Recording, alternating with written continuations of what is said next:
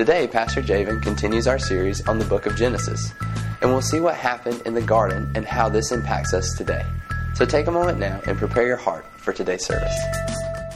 When I was in college, some friends and I decided we were going to go on a trip for a weekend. It was a long weekend. We said we're going to go off and we're going to get away. And so we decided, when I say we, I mean more, they decided we're going to go camping, because you've heard me say before, that's not my world. But I went because I was down for the fun. I was down to enjoy the experience and the adventures, and it was fun. We had a lot of fun. We jumped in some cold water. We swam in it. We had made some great memories. There's a lot of things that I remember from that weekend, and but I've said before, the outdoors isn't necessarily my jam. I don't, when I go places, I like a comfortable bed and I like a nice bathrooms. I mean, that's just me.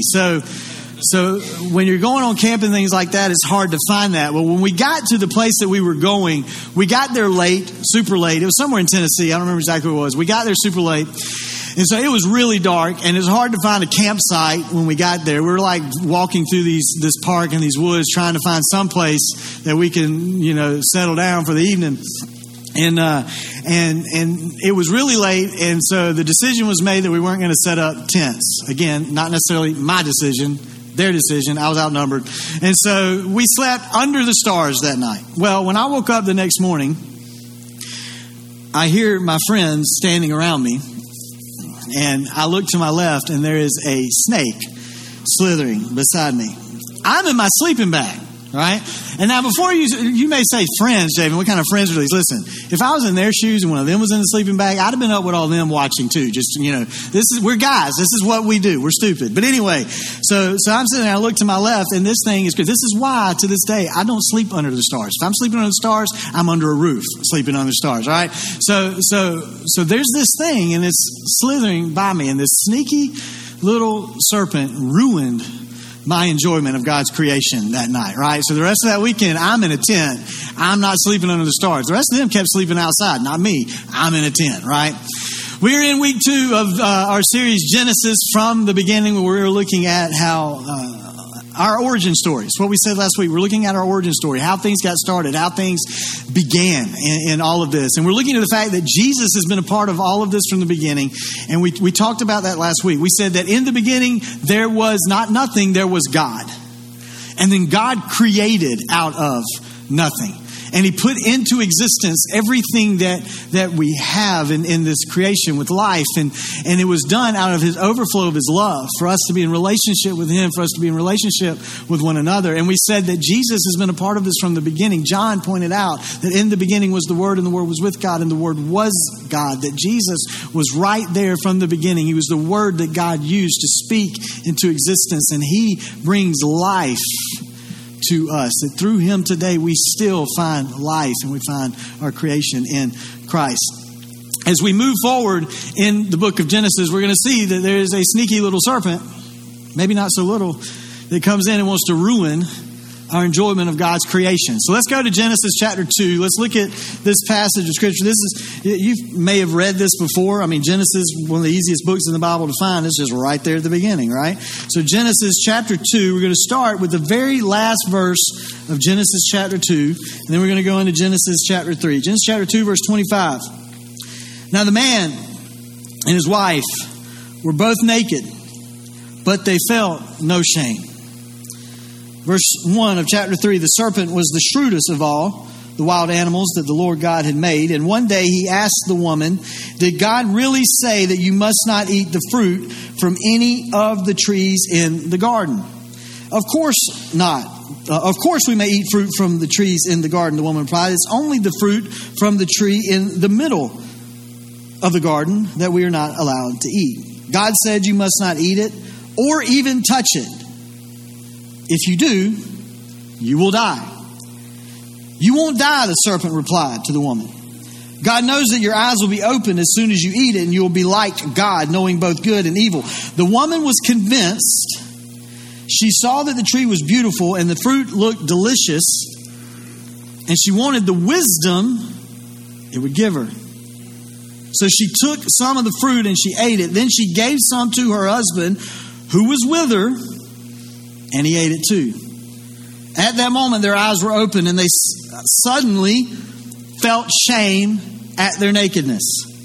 So they sewed fig leaves together to cover themselves. When the cool evening breezes were blowing, the man and his wife heard the Lord God walking about in the garden. So they hid from the Lord God among the trees. Then the Lord God called to the man, "Where are you?" And he replied, "I heard you walking in the garden, so I hid. I was afraid because I was naked." "Who told you that you were naked?" The Lord God asked. "Have you eaten from the tree whose fruit I commanded you not to eat?" And the man replied, "It was the woman you gave me who gave me the fruit, and I ate it." And then the Lord God asked the woman, "What have you done?" "The serpent deceived me," she replied. "That's why I ate it." And then the Lord God said to the serpent, wait, I jumped. But no, we're going to stop there. It's so good, I just want to keep going. We're going to stop there. So we've got this scenario that's playing out sometime after God has made his creation and he's put man in the garden, and they're working the garden and tending it the way God had called them to do. And in the place of this appears this, what Genesis called a serpent, and the serpent is talking to Adam and Eve. I know, a lot of questions, right? So we're gonna try to get into this and see what we can get out from it. Now, it's interesting for me. I want to start here. You might want to start with the talking snake, but I want to start here. It's interesting to me that God creates a world. He puts man in it, and along with this creation that He calls good, and it is good, is the possibility for things to go wrong. Have you thought of that? Man was made in the image of God, but man was not made with immunity from temptation. God created Adam and Eve innocent, but He did not create them to be perfect.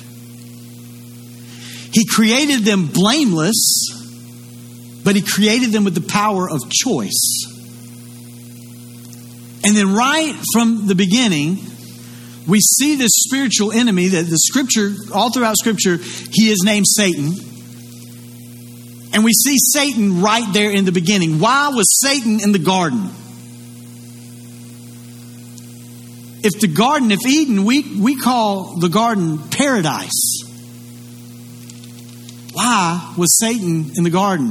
When you get into Revelation chapter 12, this is the vision that Jesus is speaking to John to give to us about the world and about what's going to happen in the future. When you get to Revelation chapter 12, you see this interesting description of a war that takes place in the heavens and angels being tossed from the heavens. If you flip all the way back to the prophets before Jesus ever came to this earth, you see it in Isaiah chapter 14, Ezekiel chapter 28. You see the prophet Isaiah and the prophet Ezekiel speaking about kings in that time and the way they were doing things. And he used references to them in relation to these angels who were thrown out from heaven because there was an uprising. Satan and his little minions wanted to take over, and God tossed them out. They were thrown down to creation. This is what we see to be taking place. But if Eden is paradise, why is Eden not a Satan-free zone? Why does evil exist in paradise? You ever thought about that? The word Eden in the Hebrew is a word that actually means pleasure.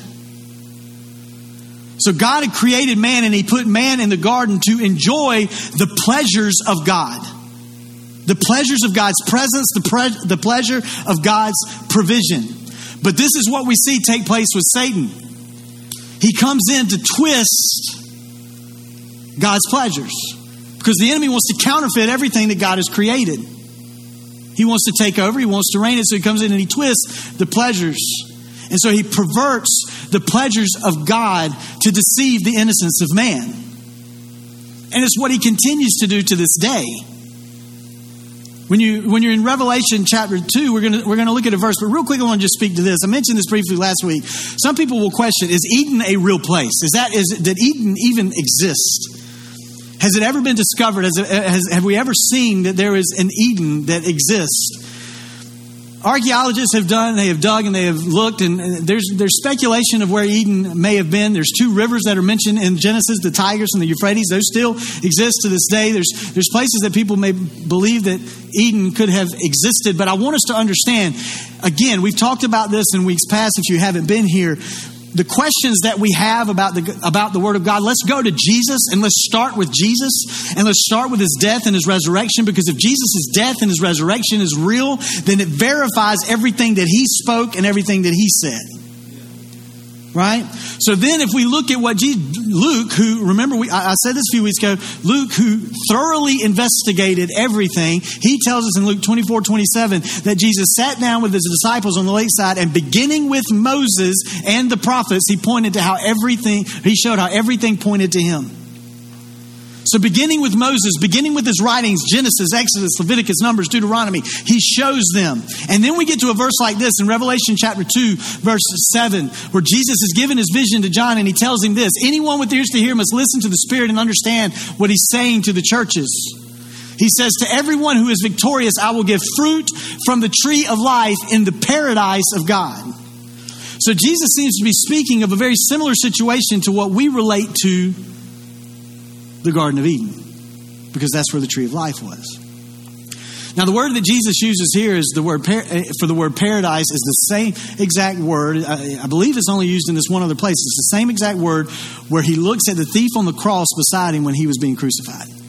You remember this story? And He's being crucified. At first, the thieves are both just going at Him. They're abusing Him just like everyone else around Him. But all of a sudden, the one of them beside Him has this epiphany. And he realizes, wait a minute, this guy really is who he says he is. And he looks at Jesus and he says, Jesus, will you remember me? And Jesus looked at him, and what did Jesus say to him? He said, today you will be with me in paradise. Paradise is found in eternity with our Creator, where we are finally free from the presence of evil. That's paradise. Eden was a beautiful place. We'll call places like Hawaii. I understand there's something going on in Hawaii. But we would call places like Hawaii paradise. But paradise is an eternity with God, free from the evil that exists in our world. But in the meantime, what can we get from the fact that Satan exists in the garden, that evil exists? I look at this and I say, the goodness of God is not determined by the absence of evil.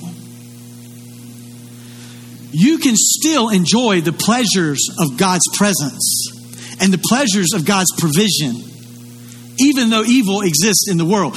What matters on this side of eternity is, where are we giving our attention? Where are we putting our focus?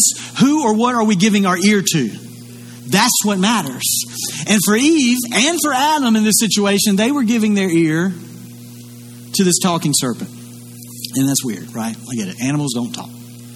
If you've ever come across a talking animal, we'll get a counselor. But Animals don't talk. Now, I've told you I like reels. Yeah, I enjoy scrolling through reels because there's some that are funny. One of the ones I love is, Jenny thinks I'm crazy. She thinks it's stupid. But there's this dude that he takes these animals, these pets, and he speaks as if he's doing voiceovers as if he's the pets and they're talking. And some of these things are absolutely hilarious. I love these. But we know animals can't talk. Only man was made in the image of God. Man has been given the ability to think, the ability to speak, right? But we also know that we see throughout Scripture that there is possession of evil that takes place in man. To the Gospels, we see that demons possess people, and we see that Jesus encounters a man who is possessed by a demon with the name Legion, because there's multiple demons.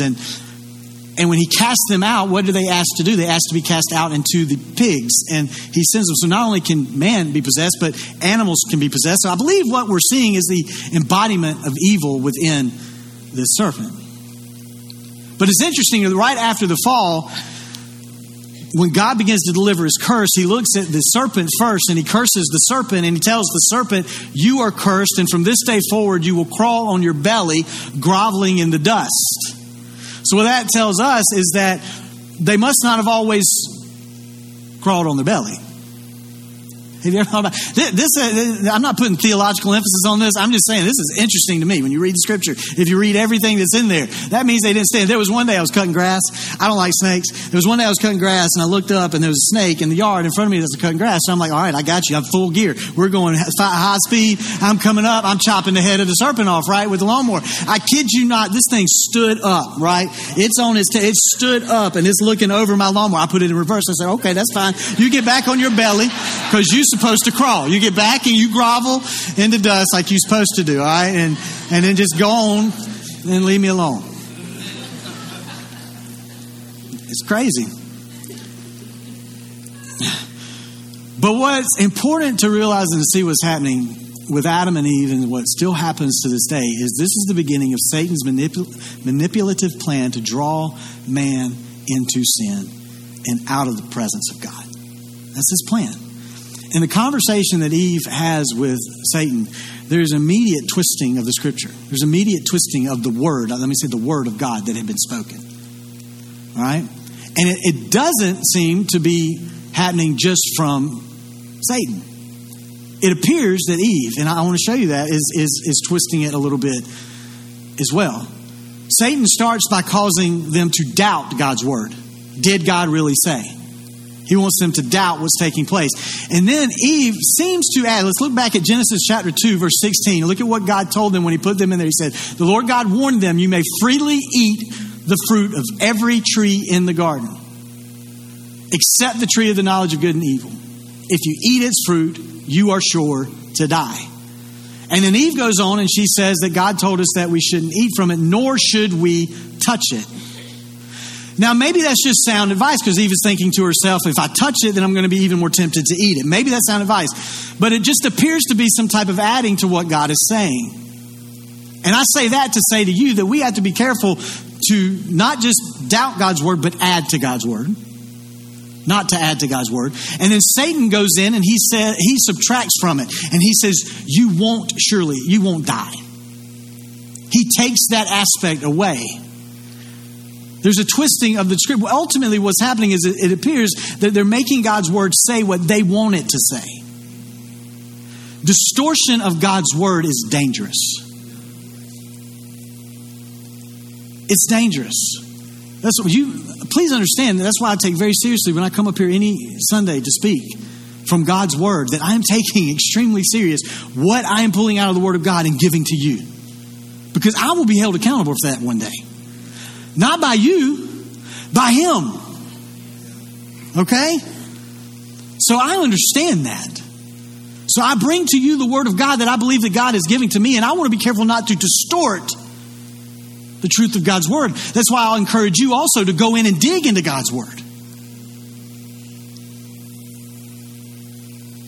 And receive, but be careful not to twist the word of God. But what Satan does is he takes the attention of man off of what God had allowed them to take part in. He takes their attention off of everything that he had freely given them to be blessed with. And he puts their attention on the one thing that they were told they couldn't have. He gets them, to question the goodness of God and deny the doctrine of God's judgment. And he hadn't stopped. Satan wants to distort with unbelief. He wants to deceive what you believe and distort it. He's asked him, how can God say that he's good and withhold something from you? Well, if you're a parent, you know how. Because just because something is good doesn't mean that they're ready. But Satan's getting him thinking, if he's good, why is he withholding something? Shouldn't you be the one to decide what's good for you? How often are we hearing that in today's world? We start with the beginning of creation, and God is creating everything, and he's looking at creation, and he's saying, God is declaring what is good. And immediately Satan gets it, and he twists it, and now man is declaring what is good and changing it. He wants to distort with unbelief. He wants to direct you to idolatry. This is what Paul talks about in Romans chapter 1. He says that we're giving glory to corruptible things rather than giving glory to an incorruptible God. We're putting glory on mortal images rather than giving glory to the immortal God. We are elevating things and putting in prime importance things that should be in God's place. This is what the enemy does. We don't want to call it idolatry. We don't want to call it that. But this is what he does in our life. And John, when he writes his first letter in 1 John chapter 2, he speaks to the believers and he tells them and he warns them not to be enticed by the things of the world. And they come in different forms. They come in the lust of the flesh, the lust of the eyes, and the pride of life, the pride of the heart. And he tells them, the enemy's coming at you from an emotional, from a practical, from a very spiritual place. And you've got to be on guard. He wants to distort with unbelief. He wants to direct you to idolatry so that he can ultimately destroy you through rebellion. Because he wants to get you to ignore the judgment of God. In the coming weeks, we're going to see this begin to take place more and more. He wants to get you to ignore the judgment of God and decide for yourself that life is fine to live however you want to live it. But you know that life's not fine that way. Because the same thing that happens with Adam and Eve is the same thing that happens in our heart and in our life. Immediately, Adam and Eve have shame. As soon as they open this door, they have shame that enters into their life. The whole point of Genesis chapter 2, verse 25, that first verse we read, that the man and wife were naked and felt no shame, it had nothing to do with sexual meaning. It was all to set up for what was going to happen because of sin. They were in a place where there was no shame in their life. They were enjoying the pleasures of God. And as soon as sin entered, now there's shame. There's an atheist who lived. His name was Jean-Paul Sartre. He's French, so I'm assuming it's Jean, right? And he even made this comment. He said, inside every human heart, whether they believe in God or not, there's something that whispers, not acceptable. There's something in you that whispers, condemned. He says that inside every person, there's this something that says, if they knew me, if they really knew who I was, then they wouldn't like me. They wouldn't want me around. So we keep people at arm's length. We know that's called shame. And we know that comes from sin. Shame comes with sin, but shame is also piggybacked with blame. What happened in the very beginning has not changed to this day. We blame each other, we blame God, and we blame the devil. It's either their fault, God, why did you allow this to happen, or the devil made me do it. We live in a culture, in a world where it's easier to point fingers and to blame than it is to accept responsibility. And then just ask for forgiveness. Adam and Eve thought that they're going to gain enlightenment. And it's going to make their life better. But what they got with enlightenment was a loss of innocence. And they went from being blameless to being full of blame. So sin brings shame. It brings blame. But it also brings pain. And it brings relational turmoil. A couple of weeks ago, at the end of our summer reading series, we talked about the pain, the evil, and the suffering that comes with sin. I want to focus on the relational aspect of this a little bit here and see. I don't know if you missed it, but in verse 6 of Genesis chapter 3, it said that, where was Adam when this was taking place? It said that Eve turned and gave it to Adam, who was what? With her. That doesn't mean that Adam was off somewhere else working. It means that Adam was right there watching and listening and seeing all this play out. I don't know if Adam was messed up, sitting back there thinking, I want to see what happens. I mean, if she dies, then I know, okay, I'm not going to eat that. God made me one. He'll make me another. You're slowly catching that. That's good. I don't know if this is just like messed up in this situation. I don't know what's happening. But Adam is not stepping up and stepping in between and speaking to this evil and saying no. God has told us what we're to do and what we're to avoid. But they step into this together. And God speaks a curse. And part of the curse is that he looks at a woman and he says that you will have desire for the man, but the man will rule over you. Now that word desire can be tricky there, but the word desire, it means desire to control. When you go to Genesis chapter 4, when God looks at Cain, who is about to kill his brother, he tells him that sin desires you. It's the same word. And what he's telling him is sin wants to control your decisions. And he's looking at Eve and he's saying there's going to be a turmoil that's between relationships. There's a turmoil that happens. That's why in the context of that sentence, it says that you've got this desire, but man is going to rule over you. And ever since then, there's been this battle, not just between man and woman. There's a battle of the sexes is what we call it. But between all men, there's this unhealthy competition and this desire to dominate. This is what sin brings. We see it carry over into the next chapter. Genesis 3 shows it how it begins. Genesis 4 shows us how it keeps going, and on through the Scripture. We meet Cain and Abel. These are the sons of Adam and Eve. Some say, is this real? Again, Jesus speaks to this. Matthew chapter 23, you see him bring up the names of Cain and Abel. Yes, they're real. Cain becomes a farmer. Abel becomes a shepherd. We see that there's a lifestyle of worshiping God, but even in their lifestyle of worshiping God, sin still battles. Cain brings to God in his offering some fruit. Moses tells us that Abel brings the first of the offspring of his animals and the fattest. In other words, what Moses is telling us is Abel brought his best to offer God. Cain just brought something.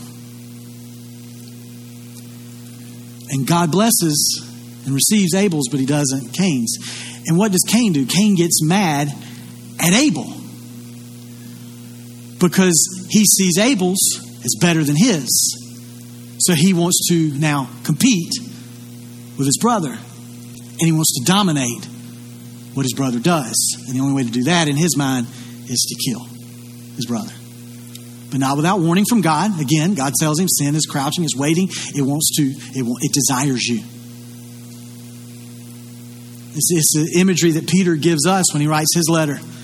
That the devil is like a roaring lion seeking whom he can devour. And so he puts him in this situation, or he's warning them of this situation, but Cain goes through with it. And then God comes back to Cain and he asks him, where's your brother? I want you to think about this, because this is what sin does. When he went to Adam and Eve, he asked them the question, where are you? Because he wanted them to consider their relationship to him. They were hiding from the presence of God. When he went to Cain, he said, where is your brother? Because he wanted Cain to consider his relationship with his brother. Sin wants to step in between our relationship with God and our relationship with others. This is the very thing that God has called us to do. Love him with everything that's in us and love one another the way that Christ has loved us.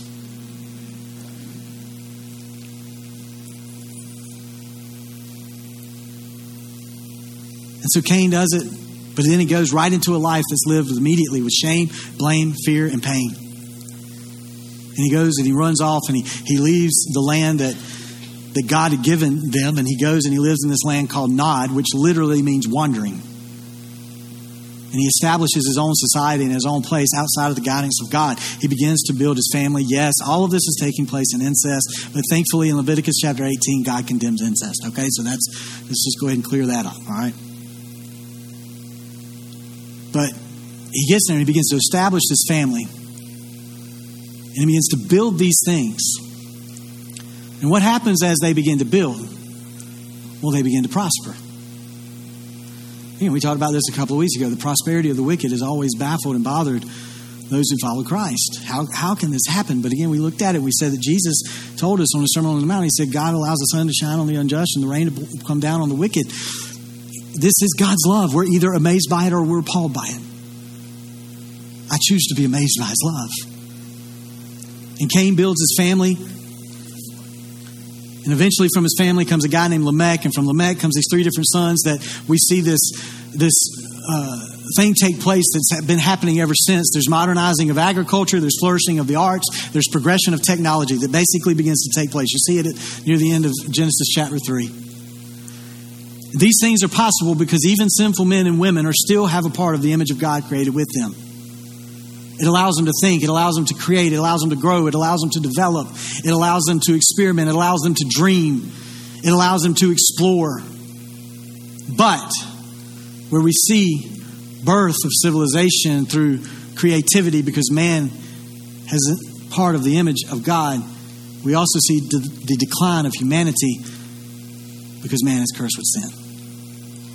And Lamech and his toxic masculinity, he begins to sing this song to his wives. Yes, you heard that correctly. He begins to sing to them that this man tried to injure him, but he killed him. And he's boasting about it. He says, "A Cain is avenged 7 times. I am avenged 70 times 7.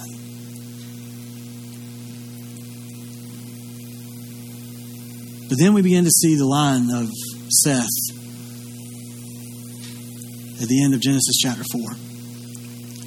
And we see that, again, God never operates without a plan. He's got a plan. Because it's from this line that will come Jesus Christ.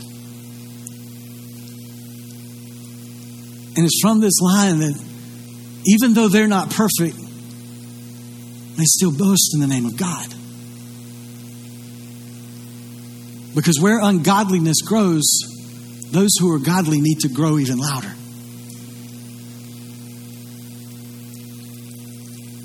And the enemy's got a plan to deceive and destroy, but God has a plan.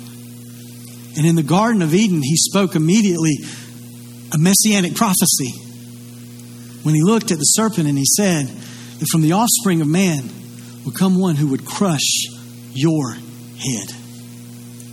Jesus Christ came to crush the head of evil, to destroy the enemy, to destroy Satan. And it was after that that God covers Adam and Eve with the first substitutionary atonement. He covers them. Because through the fall, we learn that we've got a problem that we can't be the solution for. Remember, John said that Jesus came and he came into the darkness of this world so that those who rejected the word can have light and life again. He came to make all things new. John continued his parallel to Jesus when he gets to the crucifixion and he tells us that on the 6th day, Jesus died. The 6th day of creation was the day that God created man. God creates man on the 6th day. On the 6th day, Jesus dies for man. And on the first day of the week, Jesus is resurrected. He's absorbed the sin of curse that was brought to the first creation by sin. And his resurrected started a new week, and it started a new opportunity for new creation in Christ. John points out through his gospel that the first place that man experienced a resurrected Jesus Christ was the same type of place that man first experienced God in the presence of God when they were created, and that was in a garden. Mary Magdalene, looking for the body of Christ, wondering where it is, in the garden, crying, Jesus appears to her. He tells us that when the disciples are gathered, Jesus looks at them and he breathes on them and tells them to receive the Holy Spirit. In the same way that God breathed life into creation when he existed it through his Spirit, Jesus breathes life again to our souls through the Spirit. Just as Jesus was the power behind the old creation, he is the power of the new creation. The serpent came to deceive us and distort us with unbelief. He came to detour us and direct us to idolatry, and he came ultimately to destroy us with rebellion. But Jesus Christ came to defeat the serpent and deliver us from sin.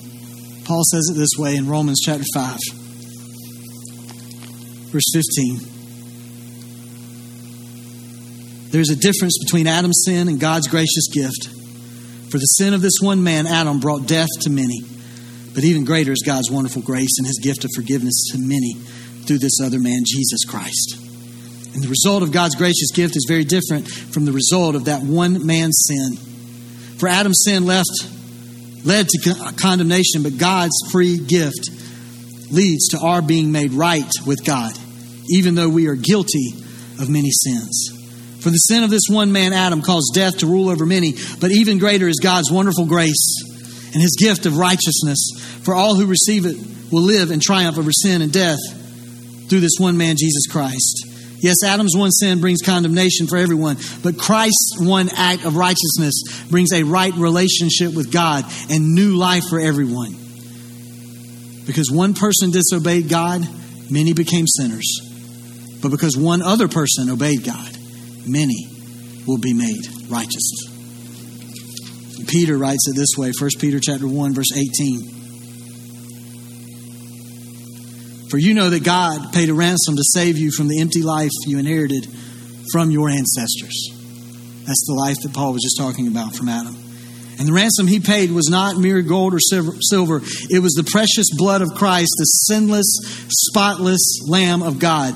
And listen, God chose him as your ransom long before the world began. God had a plan.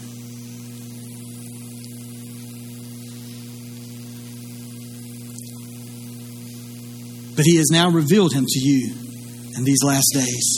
Through Christ, you have come to trust in God, and you have placed your faith and hope in God because he raised Christ from the dead and gave you his great glory. Sin brings shame. Sin brings shame. But the only way to cover your shame is to be covered in the righteousness of Jesus Christ. Sin brings blame. But the way to be made blameless again is through faith in Jesus Christ and what he did for you on the cross. Sin wants to bring an unhealthy competition and pain and turmoil within relationship. Jesus has taught us to serve one another in love. And where sin wants to lead us to vengeance, Jesus has taught us to forgive.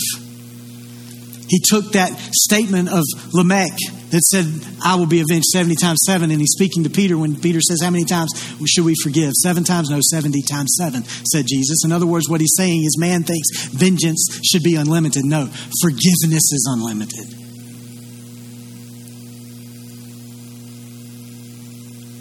Satan wants to destroy what God has created. This is what you need. If you don't get anything else from today, Satan wants to destroy it. Jesus is your trump card. You're playing the game. He trumps everything. Whatever Satan tries to do, just Jesus. Jesus. He turns it around. And God removed man from the garden, but he didn't remove the hope of returning to paradise. If man stayed in the garden, they'd still have access to the tree of life, but they would live forever in their sin. God guarded the tree of life. Genesis tells us to put cherubim on it. Real quick, I know we're getting to, but listen, just stay with me. We fast forward in Jewish history. They build a temple to be a place where they can experience the presence of God. You got the holy place, you got the holy of holies. Between the holy place and the holy of holies is a veil, a curtain. On that curtain, designed on that curtain, are cherubim, as if to guard the presence of God. We looked at it a couple of weeks ago. When Jesus died on the cross, what was torn in two from top to bottom? The veil, the curtain of that temple. That veil that reminded the Israelites that there was something that guarded, that stood guard between them and the presence of God. Jesus is saying, not anymore. Man can come to God anytime, anywhere through Jesus Christ. Man is separated from God because of sin, but thank God the tree of life was guarded and not destroyed. If God destroyed it, none of us could ever be saved. What happened? Real quick. Revelation 21, and then we're closing. Verse 23.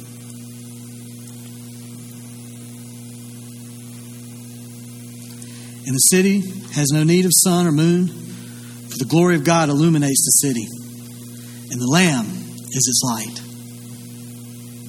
The nations will walk in its light, and the kings of the world will enter the city in all their glory. Its gates will never be closed at the end of the day, because there is no night there. And all the nations will bring their glory and honor into the city. Nothing evil will be allowed to enter, nor anyone who practices shameful idolatry and dishonesty, but only those whose names are written in the Lamb's book of life. And then the angel showed me a river with the water of life, clear as crystal, flowing from the throne of God and of the Lamb. It flowed down the center of the main street, and on each side of the river grew a tree of life, bearing 12 crops of fruit, with a fresh crop each month. And the leaves were used for medicine to heal the nations. And you jump to verse 14. Blessed are those who wash their robes. They will be permitted to enter through the gates of the city and eat the fruit from the tree of life. It's no longer guarded. It's no longer off limits. It's made available to those who put themselves in Christ.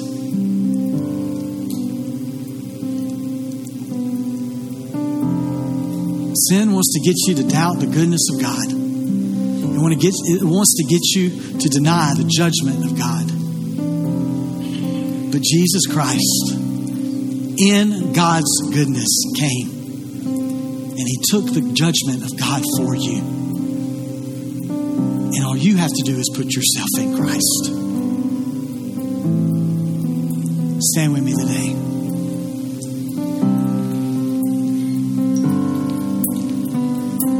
He's inviting you to come. To come into His presence.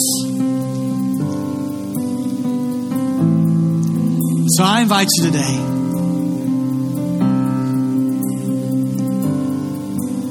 if you've not put yourself in Christ and given yourself to Him, that you feel that you deserve to choose what's good for your life. But you know that what you think is good for your life is eventually going to destroy it.